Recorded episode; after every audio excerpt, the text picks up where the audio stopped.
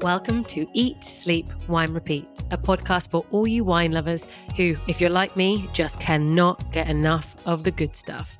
I'm Yanina Dore, your host, brand ambassador, wine educator, and sommelier. So stick with me as we dive deeper into this ever evolving, wonderful world of wine. And wherever you are listening to this, cheers to you. Hello, wine lovers, wine friends. We are back with another episode, and I am excited to introduce to you Luma Monteiro. Although I am slightly scared because maybe she's even more enthusiastic and passionate than me talking about wine, but I shall let you guys decide. So, she is a wine communicator. She has been featured by Drinks Retailing as one of the top 100 most influential people in drinks. She also recently won the Emerging Talent Wine Communicator Award by the International Wine Spirit Challenge.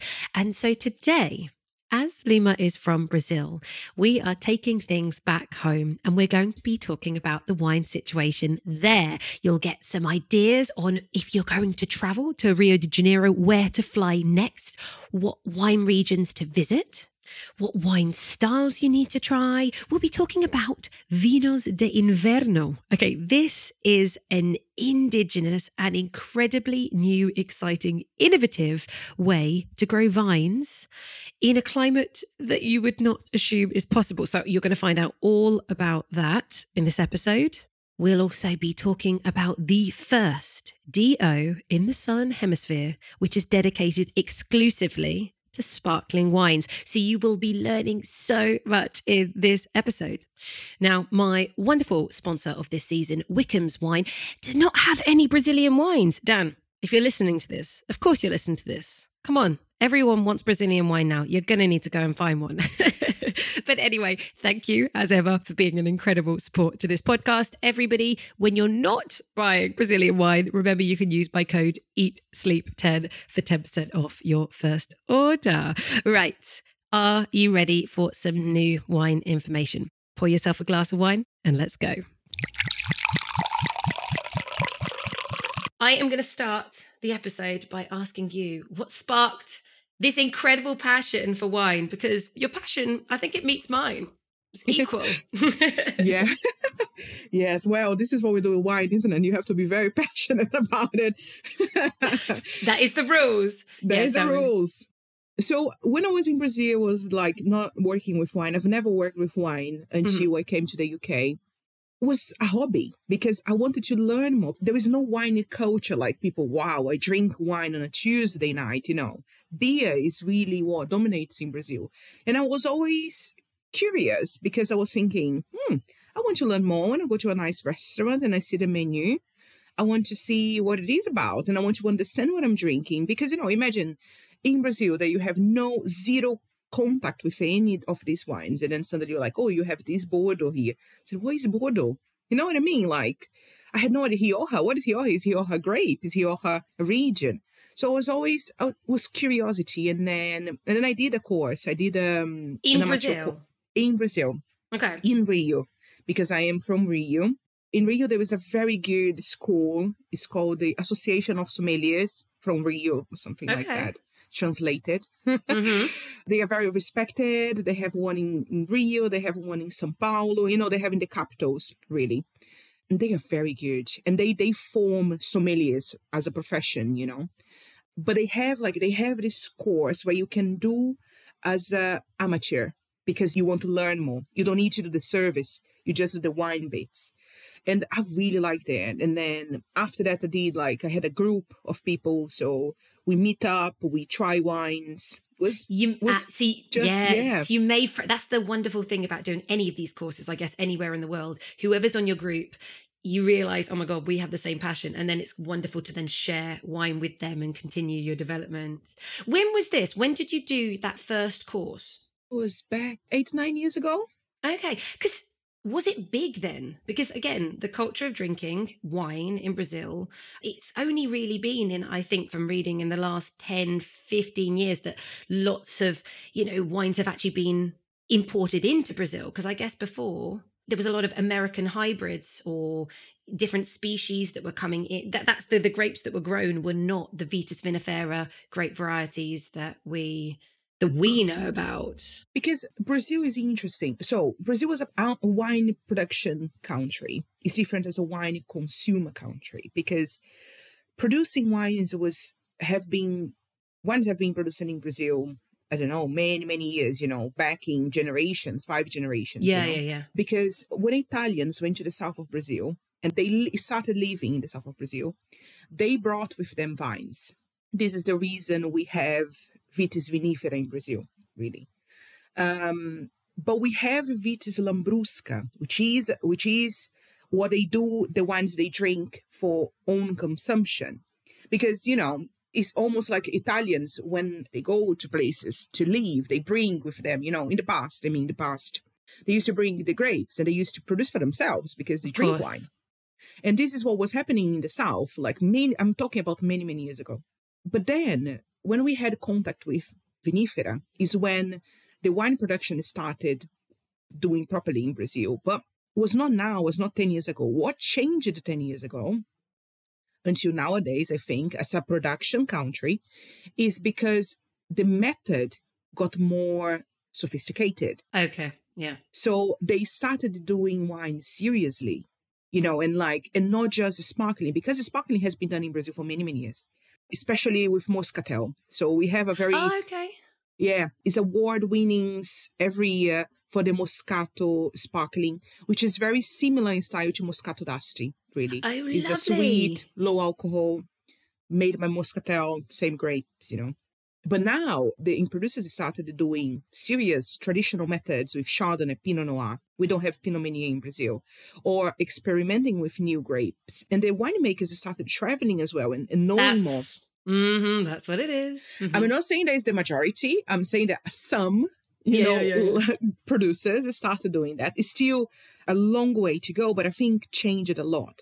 As a consumer, Brazil was never you you don't have the culture of wine. This is what surprised me when I came to the UK because here people knows if you say Bordeaux, people know what is a Bordeaux, you know.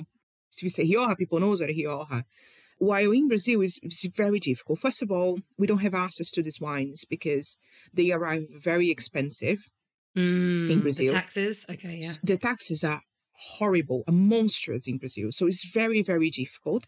But we have a lot of wines from South America because South America, you have the agreement, the commercial agreement, which is called Mercosur. And then you get these wines with zero taxes. And then, so we used to drink a lot of like Malbecs from Argentina, wines from Uruguay. It's, it's, you see in Brazil, you find it. And what happened, I think, is especially with COVID, is people started drinking Brazilian wines because I think Brazilians were not drinking because even for Brazilians it's expensive because if you're doing wines in the south and you try to, to send these wines to the north, it's impossible. It's very Brazil is huge and very yeah, expensive yeah. to seen, send things around. it's huge. It's huge. It's very difficult logistically to send things between states and it's expensive. And also Brazilians don't um drink a lot of wine. Nowadays, it's changing a little bit. São Paulo always have been drinking wine because okay. São Paulo is the commercial, really center of Brazil where, you know, the elite of Brazil are, they make money. Rio is quite similar in style, but Rio people is very hot. You know, São Paulo, you have a lot of continental, because São Paulo is huge, so you have the continental in the middle. Rio is like, it's coastal, it's hot, so people drink beer. Okay. Okay. Yeah. So it's interesting. So you, when you were going to restaurants, though, they did have some wines and some European wines, and it was just, and that was really the only opportunity that you tasted them and started going, "Hey, there's something different here." Exactly. Okay. Exactly. When did you first drink Brazilian wine, or should I say, good Brazilian wine? yeah, that's good. so the first when I started having contact with Brazilian wines, really when when I started my course, because they comment about Brazilian wines and they're like, "Oh, this is a good producer," and you're like, "Oh, I've never tried this producer before, so let me try." So I remember like some of the wines that I've tried in the beginning and it was amazing. I was surprised. One was Aurora, which I think they are cooperative. Okay, I'm not sure, but Aurora is one of the ones that has amazing sparkles and Valduga. Valduga is one of my favorite producers. really. Okay, okay. I think I might have tried one of their wines because I think they're brought in. I'm going to probably butcher this, but Cave Geisse, Cave Geisse. Cave Geisse. Yeah, yeah, yeah. yes. That's Yes. what I meant. I'm sure, but I tasted a quite a few different sparklings, but I, the one that definitely in my head, because I just love the bottle as well. It was quite fat on the base. It's quite memorable Yeah. and the quality is amazing. Cave Geisse. They, Yeah. but they I've definitely tried. Cave Geisse.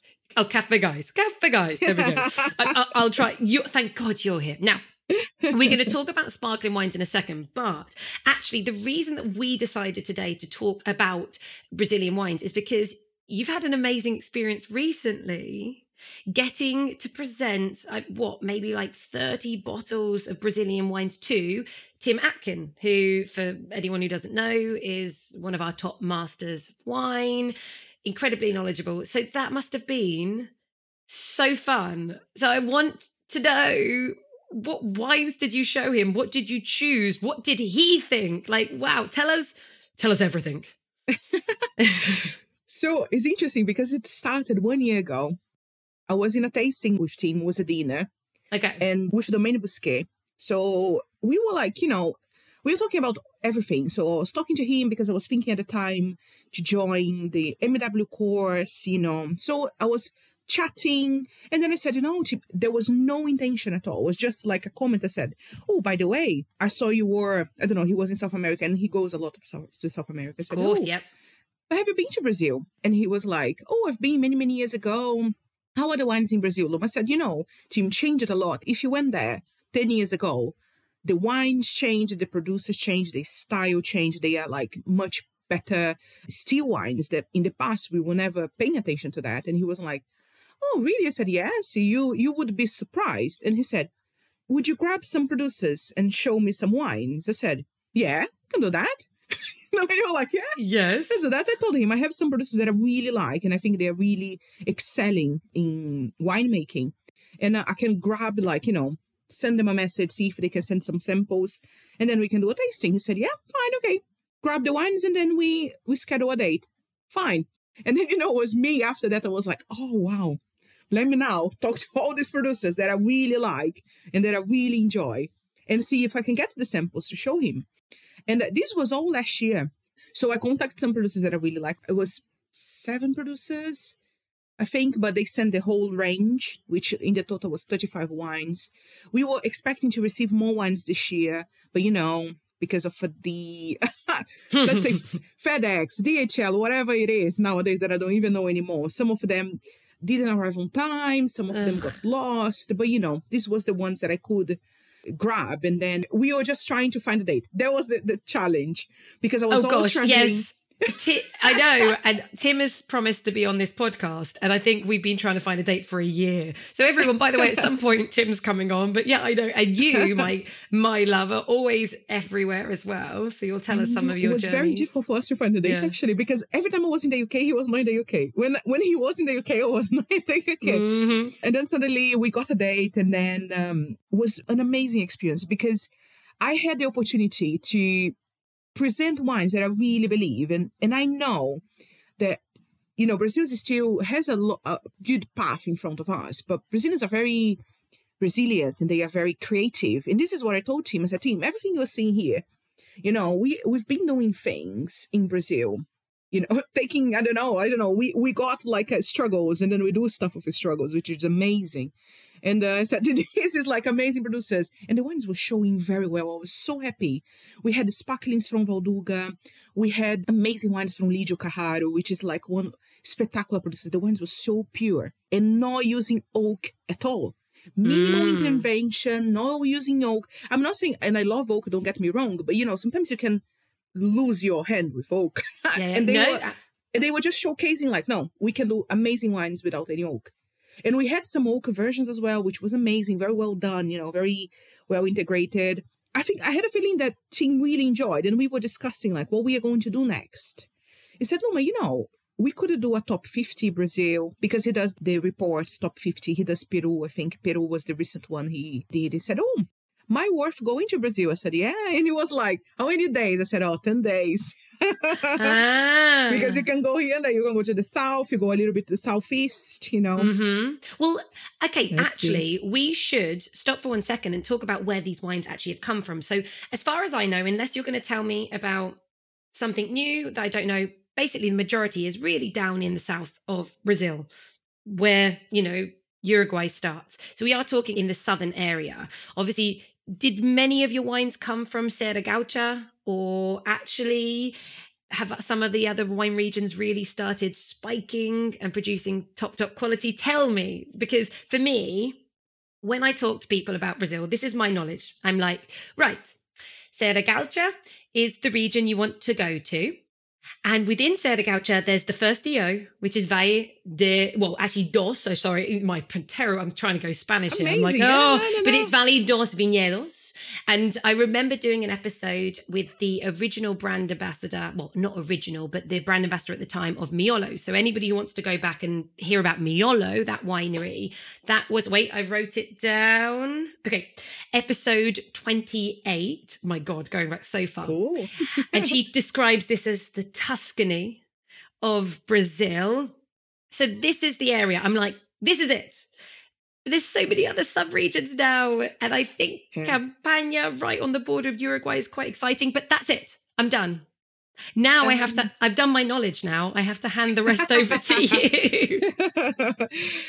you know, so the production is concentrated in the south. It's not just in the south, but it is concentrated in the south. The last time I, la- I looked the figures, I think 85% or 90%. It's between 85 and 90% of the whole production of Brazil is in the south and is in Rio Grande do Sul, which is the Mhm. state where you have Campanha, where you have Serra Gaúcha. Serra Gaúcha is the most famous and the biggest one.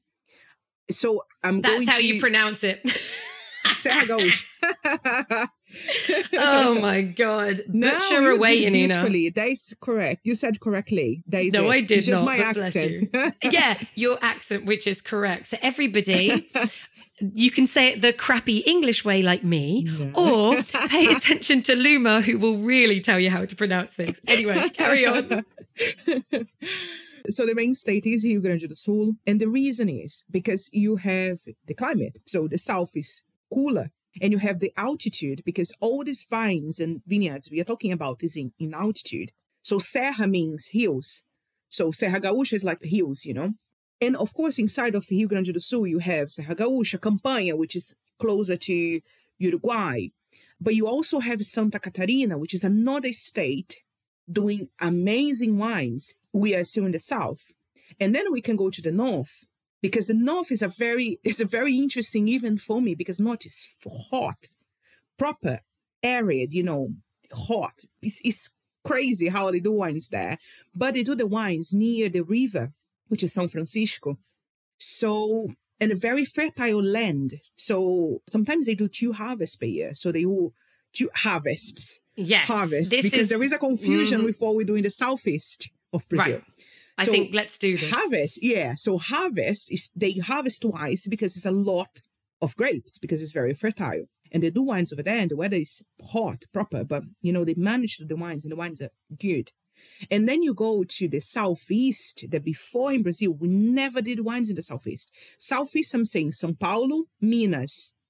We don't do wines in Rio as far as I know. And then I'm going to say that someone is going to, you know, Listen, of Instagram. course. We do wines in Rio, somewhere in Rio. Gosh, okay, guys. When I was in Disclaimer, Brazil. There's always an outlier to every fact and everything you ever say when it comes to the world of wine, right? Yeah, yeah. yeah. So, as far as I know, Sao Paulo and the Minas. And Minas is where, and then we are going to discuss, like, uh, probably because I think it's the most interesting thing I've seen, one of the most interesting things I've seen coming out of Brazil, which is the, called the Dupla Poda, which is the Vinhos de Inverno, is the winter wines that allowed the Southeast, which is São Paulo Minas, to make wines. Because before it was never done there. So what is this? What is this vinos de inviernos? So it's the winter vines, right? That's what it translates as. Yeah. So when I said in the beginning, Brazilians are creative, and I swear to God, I'm so proud of this country. I'm a proud Brazilian, you know. Good. right. Make us proud for you. Okay. So what are they doing? So what they're doing is in Minas, which is another state of the southeast. Southeast is composed by São Paulo, Rio, states, because we have the cities, but I'm talking about the states, the big states. Minas, São Paulo, Rio, right? In Minas, there was this university where a teacher of the university is called Murilo. I don't remember his surname. I have to check. He discovered and created a way of you pruning the vines that you invert the cycle of the vine. So instead of in summer you have flowering, winter the dormancy. Yes. The way they prune it inverts it. So winter is the harvest and the dormancy is in summer. And let me, sorry, because I haven't actually been to Brazil. Is that because in your winter, anyway, it's still really hot there? Is that why? Sao Paulo can be slightly cooler in winter, but we are talking winter here to 16 degrees, right. which is cold for Brazil, you know. Yes. 16. So sometimes we go to 10, you know, Sao Paulo. South goes to zero, minus, you know. But Sao Paulo, southeast, is the average is 15, 15, 20. For everyone listening, because it's like, oh my God, this is a bit of a, oh my head. Right, let's focus on this. Right. So the idea of then making the vine cycle, the growing season happen through winter, if your average temperature is about 15, 16, this is now what you're doing, basically creating a cool climate region in terms of the fact that if we think about in England, it's like 14, going to Champagne, it's around 15, and so on. So this is a you're creating a cool climate wine growing region by exactly. shutting it down during the summer when it's super, super hot. Exactly. Exactly. So how? Is by the pruning. So then it's very technical for me as well. Yeah. Probably we need to find Murilo and ask him. But what I know is the way you prune it. Yeah. Okay. Is a pruning. Right. And you know, even in regions around the world, you can delay your bud burst so you can, you know, by pruning it. Yes. So I think the way they found to prune it is how you keep the dormancy. Incredible. I mean, yeah. I guess this is something, yeah, we don't need to technically know, but that is crazy because that I never heard of this. I assume this is the only place in the world where they are inverting the season. So I, I would risk to say that is the only place because I don't know anyone else doing that. And they started doing Minas and then they went to Sao Paulo. Right. You know? Right. And there is one winery in Sao Paulo that uh, got last year. And this is what like blew my mind because was the producer that got the cover in Decanter magazine last year because the Syrah got gold medal. Oh, what producer? Guaspari.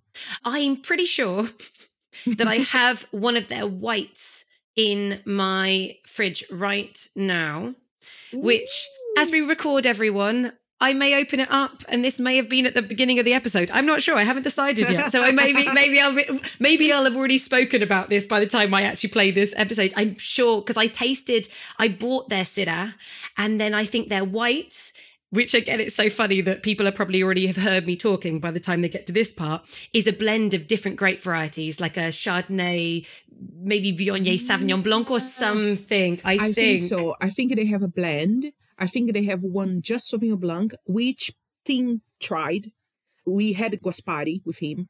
We had a viognier pure viognier 100% viognier and we had the syrah we had I think we had almost the whole range of reds from Guaspari. Yeah, and Guaspari so, is in São Paulo. That's such, and, and, I had no idea. So this Guaspari, I, I've just good old Google just to double check, and it is the bottle in my fridge waiting for me. Guaspari Vale da Pedra Branco, and it is a good, oh, good memory, me. You good Sauvignon, memory. You've got very good Portuguese as well, girl. Uh, it's a Sauvignon Blanc Chardonnay Viognier, and for everybody, this wine is twenty four ninety nine from Go Brazil. If you're in the UK, that that's for me the place where I've gone and bought all of my Brazilian wines because they've got an amazing selection, haven't they? they? amazing selection, amazing producers there. Some of the wines he sent me, some of the wines for Tim that I couldn't grab the, uh, the producers to send me because it's going to be very expensive. He sent me from his stock, which is Nick, Nick from Go Brazil. Go Brazil is a it's a great store to really look online, and you can buy online. All these wines we are discussing, Guaspari, Miolo, Valduga, he has them all. hmm And I daren't say Cav guys. Uh, Guys, Geyser. Cave Geisse, he sells Cave Geisse. and Cave Geisse, no, you said it correctly. And Cavi Guys, you know, he's the owner. They started, the founder of Cave Geisse. He's, uh, he was from Chile and he went to live in Mm. Brazil. Yeah, yeah, Yeah, I And remember. the wine is fabulous. And he he was the only one. I'm going to give a spoiler alert now about our conversation, but he is the one. He's the Ah. one that is allowed to use the new Rio Oh, okay. Altos de Pinto Bandeira. guys, Cave Geisse. That makes sense because from that region, I always knew he was the top producer. He's a top producer. And funny enough, if anybody reads the World Atlas of Wine, Jancis Robinson, she's sadly, it's only one page on Brazil, but that means it's a really easy read. I remember when I was reading that, she was talking about the Pinto Bandeira, but they were hoping because of the higher altitude parts were producing some incredible sparkling wines to eventually get a DO. And they now have, right? they now have. So when did that DO come through? Oh, I don't. I don't remember. I don't know if it's three years. I know it's recent. That'll do. Because I was exactly because I was at three years. Someone is gonna. It's not three years. You don't know what you're talking about. Exactly. I don't know the year exactly. it's but fine. what I know, and I think is quite interesting with the deal, is just four producers can use the DO Altos de Pinto Bandeira, hmm and it's high altitude sparkling wines. And apparently, and I didn't know that. I discovered that recently as well. Which is also this. Everything I'm saying is also in an article that Julie Shepard from the Campus, she wrote an article last magazine about Okay. Brazil. And she talks about vinhos de inverno, which is the winter wines. And she talks about the DO, the new DO.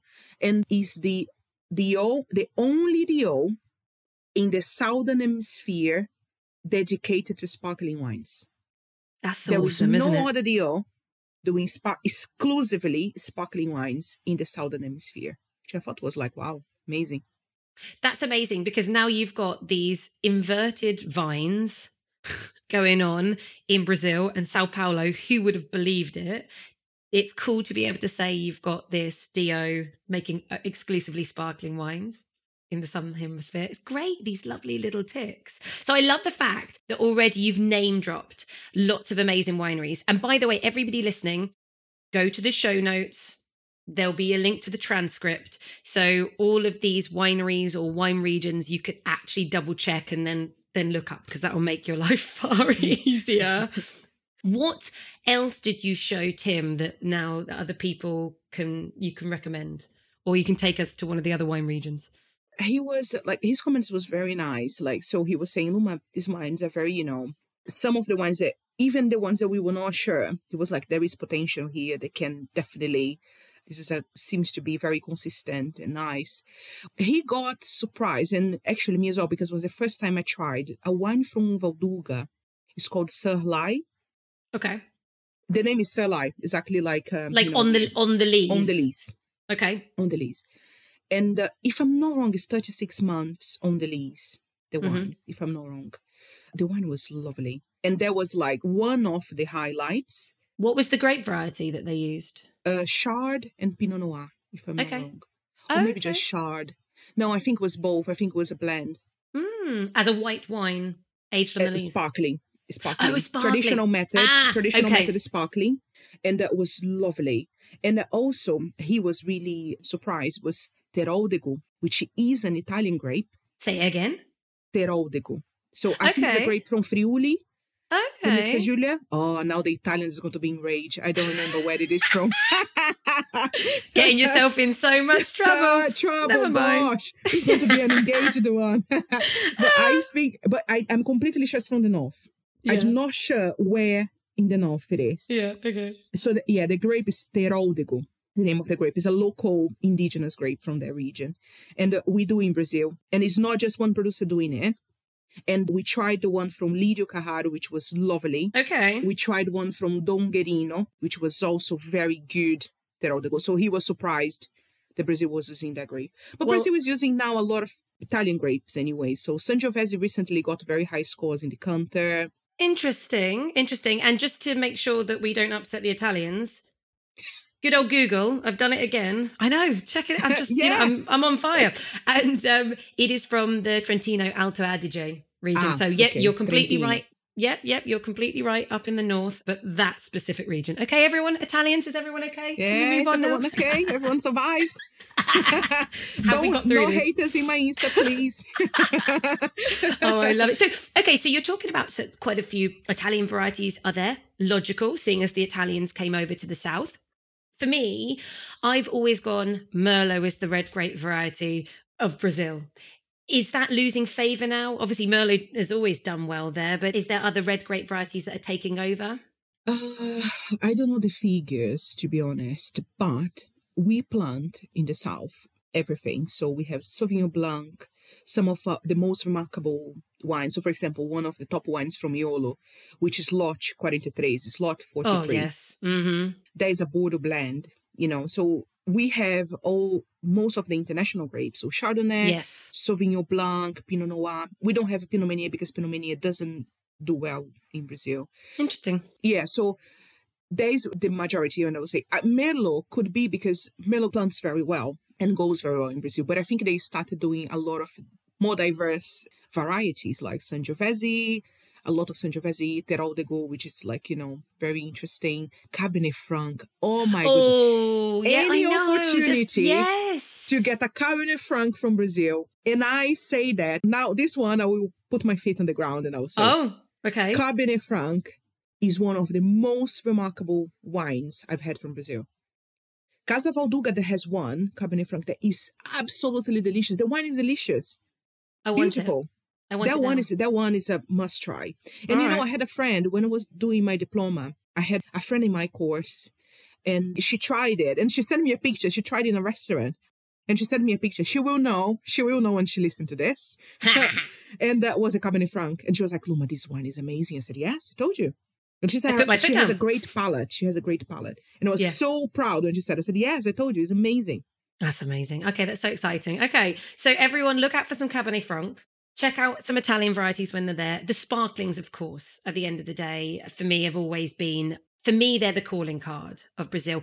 The majority are they traditional method? Because all the ones that I've ever tasted have been. So I don't know whether that's just they're the ones coming into the UK. I know you mentioned there's like a Moscato d'Asti uh, equivalent, but like is a lot of Charmat methods? Some producers do both. Some producers do both. Okay. So I think, right. for example, Miolo, they have both. They have Charmat and they have traditional method.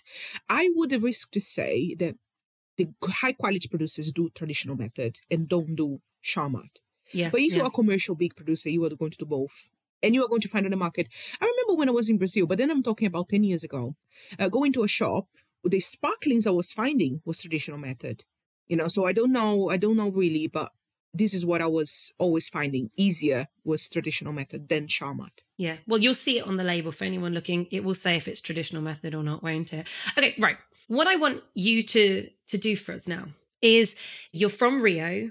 Most likely when people fly in, they're going to fly to Rio and enjoy that the place there. Where should they fly to? What's what's your recommendation? Like I don't know whether you can give us this two, three day itinerary where someone can fly out of Rio, experience a wine region, and then come back? Where would they fly to? What would they do? So I would say, so for you to experience, and you have three days, you have to go Vale dos Vinhedos. You have to go okay. Serra Gaúcha because Done. it's the mm-hmm. concentration mm-hmm. of the producers are there. And it's going to be easy for you to, you know, go between producers, you know, it's concentrated unless you have like more days and then you can go here and there but like i would say vale dos vinhedos serra gaúcha right and mm-hmm. that you have to fly you have two options to fly there or you go to the capital of rio grande is the capital yes porto alegre Okay. Someone's going to come back to you. Guys, I've been studying wines for three years. All my geography from Brazil is gone. No, but you go Porto. I think it is. You go Porto Alegre. You go Porto yeah. Alegre, which is the biggest, or you can go Caxias do Sul. Is the name? Okay. Caxias mm-hmm. do Sul. But mm-hmm. main, you have more flights Porto Alegre. Really, this is okay. what I did when I went there. I went to Porto Alegre, and from Porto Alegre, you go. You have to get a bus or You have to get a car, a private car, and then you go to the region. How long does that take? I think it's 42 kilometers from Porto Alegre, 40 kilometers. It's funny, isn't it? You know, when you go to wine regions and you forget, like, do you know what? I was just happy. I was excited to get So there. I have no you idea. don't check, do you? Yeah, I don't know, Okay. guys. I might need to check.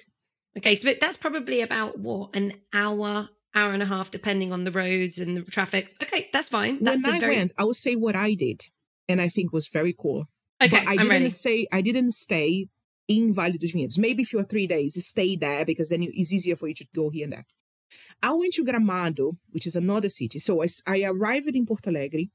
I went to Gramado. Gramado is a beautiful, bucolic, beautiful town. I think it's a town in the south. And from there, you have many, many, many agencies doing day trips. Right. Okay. So would be a different scenario because you know you're going to see something else, especially if you go in the time that they have like the cinema uh, festival, which is amazing. It's the most the most important of Brazil. Uh, when is the festival? So it's called Festival de Cinema de Gramado. One sec, Okay. That's- it's just one. No, it's fine. Ah, look at you. You're going on Google now, aren't you? I am. Mm. Have a look. I'm learning. exactly. Listen. Normally August. August. I'm sorry to okay, August. Okay. All right. And so, yeah, what happens there? is a festival. It's a cinema festival. So it's an award, really. And then uh, international. So, Okay. you know, there's a small filmmakers, they go to Gramado and then they Like Cannes in. France. Exactly. is the Cannes. Yes. is the Cannes of Brazil. Exactly. There you go. it. That is it. Okay. Okay. And then a lot of things happening in the city because Mm. everyone goes there because of that. So you have like these parties. I remember the year I was there, we had this huge party nearby, which the DJ was David Guetta.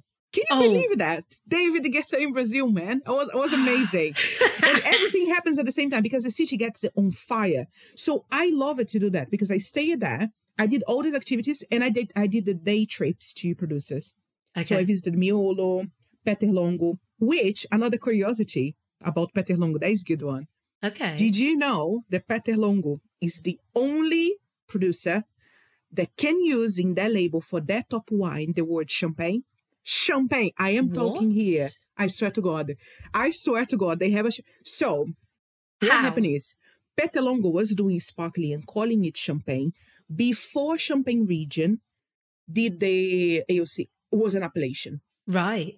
They, Did fight until today. It's not an easy, you know. The Uh-huh. agreement was because before Peterlongo was using champagne, all the sparklings. They Okay. did an agreement with the Comité Champagne. I don't know, like more details about it, but now just the top cuvée of Peterlongo can be called champagne, and it is in the label Peterlongo Champagne. Can you believe No. that? This is is mind blowing. No one in the world can do that. That's amazing. Thank you for that. Check Very cool, out. isn't it? Every day's a school day. I love it. And, and- and this also just goes to show when we say, by the way, no one in the world plants this but us. No one in the world can label something but us. It's like, actually, there's always an exception. So when you say no one in the world can say champagne apart from champagne, it's like, oh, apart from that one producer with that one bottle in Brazil now. Okay, good. Brilliant. What was your favorite winery to visit when you went to Vale dos Vinhedos? to be fair, I will now they are like more and more doing amazing wine tourism in Brazil. You know, Mhm. it is a must do now. So Guaspari Okay. is very interesting, but I have not been there. Valduga interesting, but I have not been there. I was really interested in Miolo. I thought Miolo was so nice, and they have like all these activities. They do. I did a cheese and wine masterclass. You know, when you it's fun. It's fun. And at the time there, I don't know if they are doing still, but like the money we paid on the entrance, you could go to the store and reverting wines.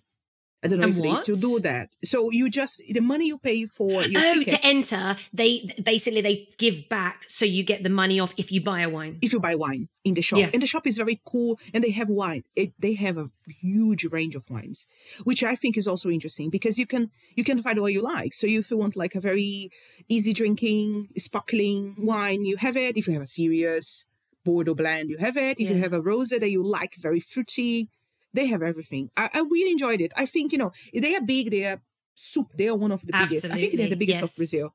But I think it's fun. Yeah, when I did the chat with Miolo, going back to wait, episode 28 they are they were the largest then and i think then that sometimes it's really nice to go to one of the largest because they have the money to make the place look beautiful and obviously do activities. I think that you had the opportunity to make your own wine. I think that was one of the activities they mentioned like there's so much going on.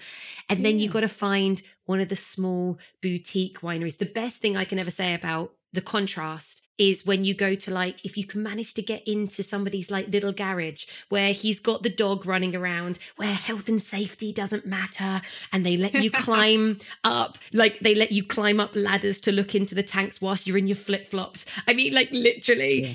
that's the most beautiful experience when you can do the perfect gorgeous huge winery with everything on offer. And then you go to the the hairy dirty eh, behind the garage somewhere kind of winery as well. So everybody do one big one small at the very least right? Yes you have to because this is how you understand as well the differences even in the wine the styles the style change because you when you were big you do like a certain style and then when you were small you are more free to do other things you know? It's, it's very interesting. I, I really agree with you but you I think you have to do both bigs and small. To conclude on going to Vale dos Vinhedos you obviously did day trips. Do they have a a wine route or do they have signs everywhere kind of telling people where wineries are if someone was just to like literally as well hire a car and drive along through the area would they constantly see signs to this random winery to that winery I can't remember because it was many, many years ago. Mm, but I okay. would say yes, because you know, I know how organized they are, and they, they are not doing this. The wine tourism in Brazil goes a long way. It's not like new. I think South America in general, they know they've been mastering wine tourism very well. And uh, I would say they do because, you know, okay. I can't remember because I remember we did the route, but I was in a bus sorry, it was a private one that was bringing us around. So I can't remember seeing the, but it was many, many years ago. But then if they were doing that many, many years ago, it can have only improved. So you can already do the yeah. day tours. Yeah. I, I just say that because I remember, like, whenever I go through wine regions, I quite like it sometimes when I see this little sign for winery, da da da da, chateau, da da da da da. But, and you're like, ooh, what's that? And I'm always like, you know, if you've got the time, just drive down the route and see what it is as well, because that's when you might find. And very often you can just turn up somewhere, and even the small ones, you just catch the winemaker who's also the vineyard worker. And then he's like, Oh, do you know what? No one comes to see me. Sure. I mean, it's all chance, it's all luck. But then sometimes you get the most beautiful stories as well, just turning up randomly to a place you found Serendipity, down. you know. Mm-hmm. Serendipity. That is my look. Uh, and, and a tattoo. I really? Okay, yes. there you go. Everyone, that's the way you need to do it. Oh. So, Luma will be joining us next week for part two, and we will be coming closer to home in Europe, Italy, the wine region of Veneto. Now, this is an incredible region for sparkling, for reds, for whites. Hopefully, you've all listened to episode 155, where I was telling you about the Conegliano Valdobbiadene Prosecco Superiore DOCG wines. But if we're talking about red wines, we're talking about Amarone. So we are talking about the wine region Valpolicella. If we're talking about white wines, we're talking about Soave and the Garganega grape. So, Luma is going to be going into detail about those grape varieties. And so, my wine quote of this episode is actually said by the character Miles Raymond in the movie Sideways, where he says, I'm not drinking any effing Merlot. and so, Next week's episode is exactly what you need if you sometimes feel that way. No, thank you everybody for listening. As always, I absolutely love it when you send me feedback, send me emails, which you can do to Janina at eatsleepwinerepeat.co.uk or on Instagram, direct message me at eatsleep underscore wine repeat. Your reviews, your ratings on Apple Podcasts and Spotify massively help the podcast to grow and be shown all over the world. So please do take two moments if you are enjoying the podcast and take a screenshot, put it across on your socials so everybody knows where to find us. And so as I prepare for next week's Italian episode, I raise my glass to you all. Chin chin, salute. Cheers to you.